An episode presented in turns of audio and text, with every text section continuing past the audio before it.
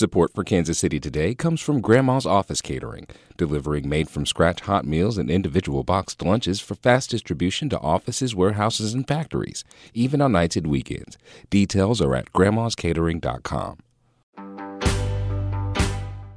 This is Kansas City Today. I'm Nomin Ujiyediin. Today is Wednesday, December 20th. Coming up, Palestinian and Muslim students say UMKC's silence on the war in Gaza is leaving them vulnerable to discrimination.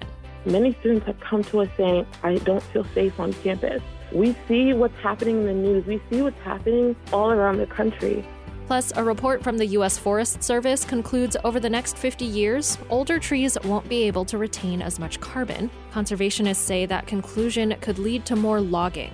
Are we willing to make changes based on what the science is telling us, which is that forests function best when left alone? We'll hear more on the debate over national forests as climate solutions. But first, some headlines. The Attorney General of Missouri is suing Jackson County, alleging the county overstated the value of real estate for tax purposes. KCUR's Frank Morris reports the suit comes just as one making similar claims was dismissed by the state Supreme Court. Attorney General Andrew Bailey, a Republican, says Jackson County broke rules evaluating property values and illegally increased property taxes by an average of 30%.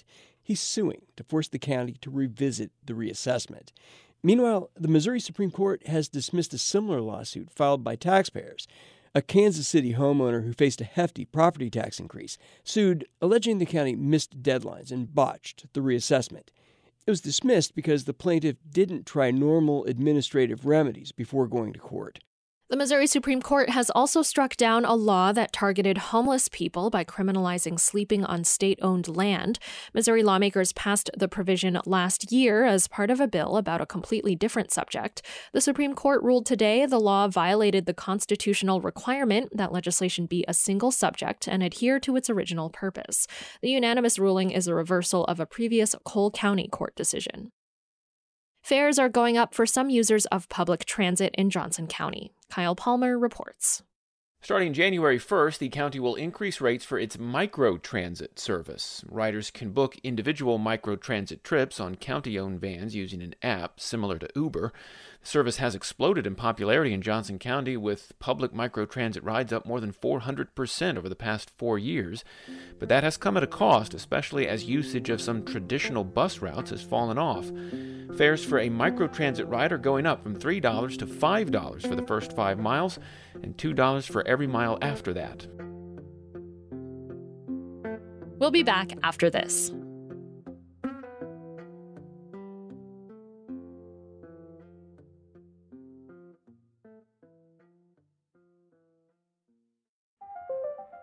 Oreo is the most famous cookie in the world, but few people remember the product that it blatantly ripped off a creation of Jacob Loose in Kansas City. Not only was Oreo this copycat of Hydrox, it was also built on the back of the company that Jacob had founded himself. How Kansas City started the Cookie Wars. Hear the whole story on the podcast, A People's History of Kansas City.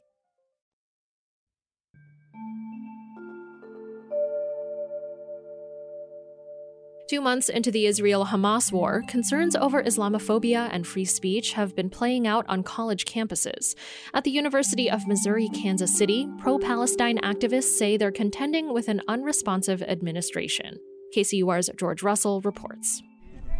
On a sunny day in November, a group of students took over a central sidewalk on the UMKC main campus. They invited passersby to take a piece of colorful chalk and write the names of people killed in Gaza. Uh, as you can see here, we're extending from the beginning of the university walkway, probably a good two, maybe a full three blocks, all the way to the Atterbury Success Center. Mahmoud Kutma is a student at the UMKC School of Medicine and a leader of the campus chapter of Students for Justice in Palestine. Over the course of four hours, the chalk list grew nearly 200 feet long, representing just a fraction of the 18,000 Palestinian lives lost. Since the start of the war in October, SJP has been the main student group at UMKC advocating against violence in Gaza.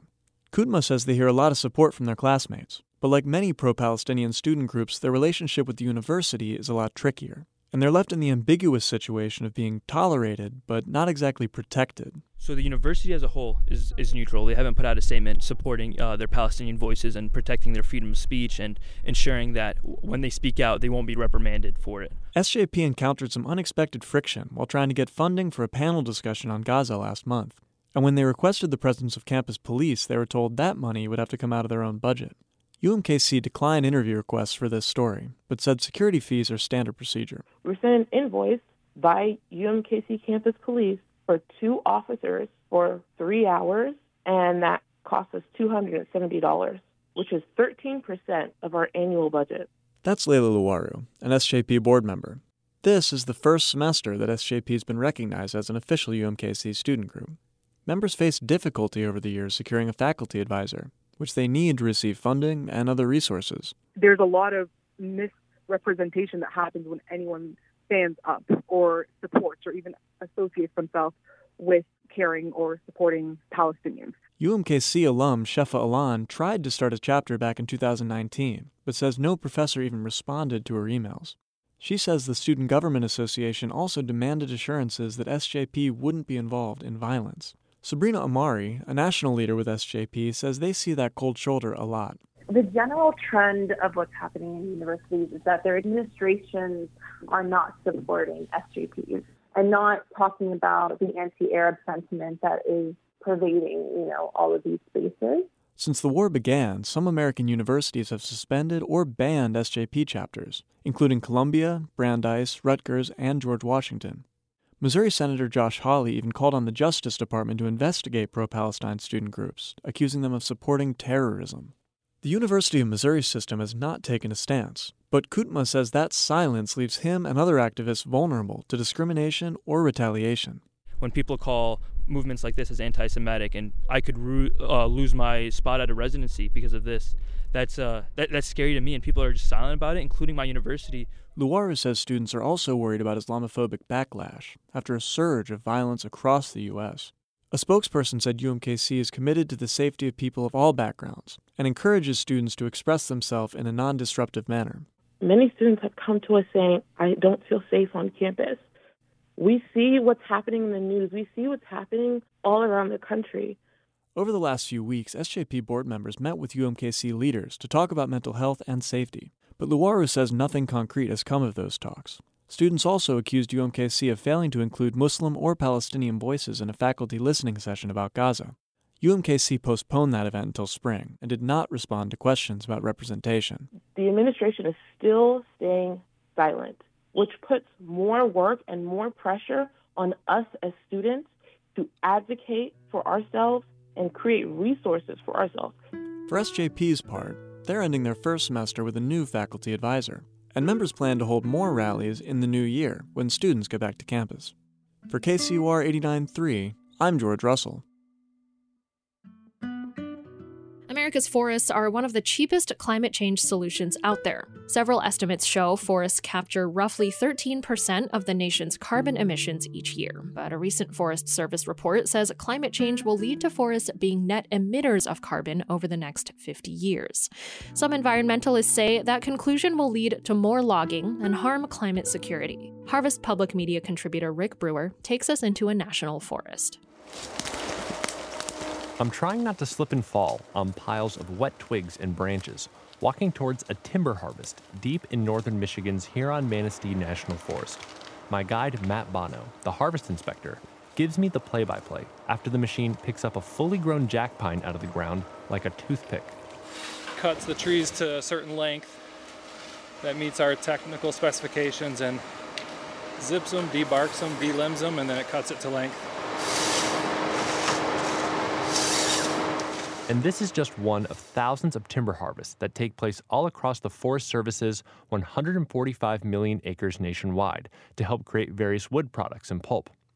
Just how many trees should be harvested on national forests has been a long debate. Now the discussion centers around climate change. Conservationists argue national forests can play an even bigger role in soaking up carbon emissions. When forests reach maturity on federal lands, the knee jerk reaction is to cut them down.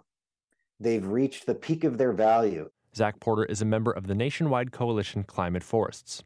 Porter argues forests across the Midwest and Northeast have not been allowed to reach their full maturity because the U.S. has been caught in a logging cycle for centuries. Are we willing to make changes based on what the science is telling us, which is that forests function best when left alone? But science is at the heart of this debate. The Forest Service isn't convinced older trees will continue to hold as much carbon in the long term. Every 10 years, the Forest Service files a report on the state of national forests, and this year's study included 50 year carbon projections. A representative from the Forest Service wasn't made available to discuss the report, but it concludes that climate induced stress will lead to older trees releasing more CO2 than younger ones over the next five decades. Carolyn Ramirez is a staff scientist with the Natural Resources Defense Council in Chicago. She says this conclusion could lead to more logging and further harm climate security.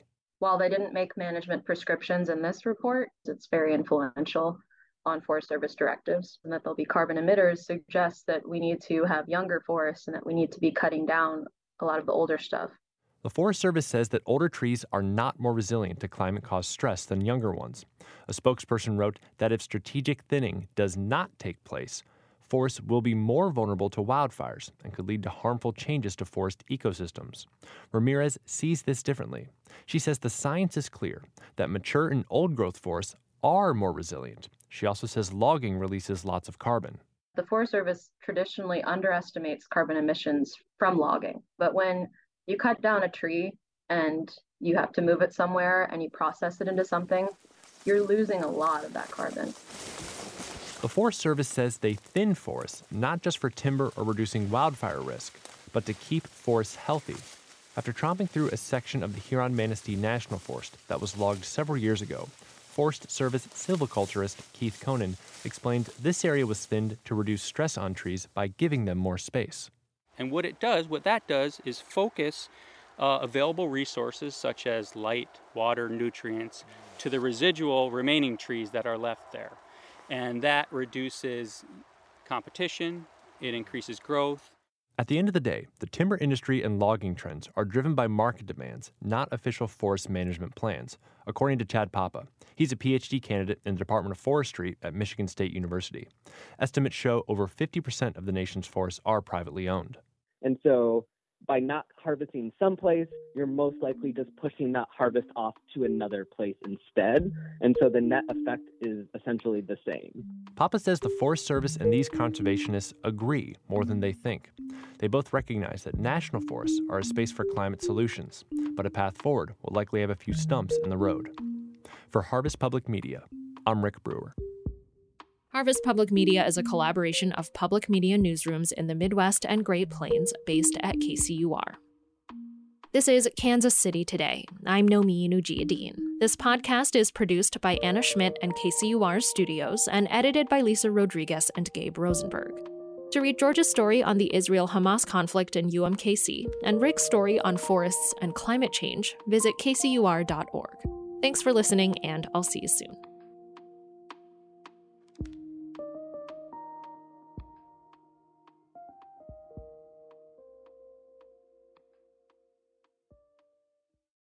At a time when information continues to come at us faster and faster, sometimes you need to hit pause and rewind. NPR's Throughline takes you back in time to the source of the news stories filling your feed. Find NPR's Throughline wherever you get your podcasts.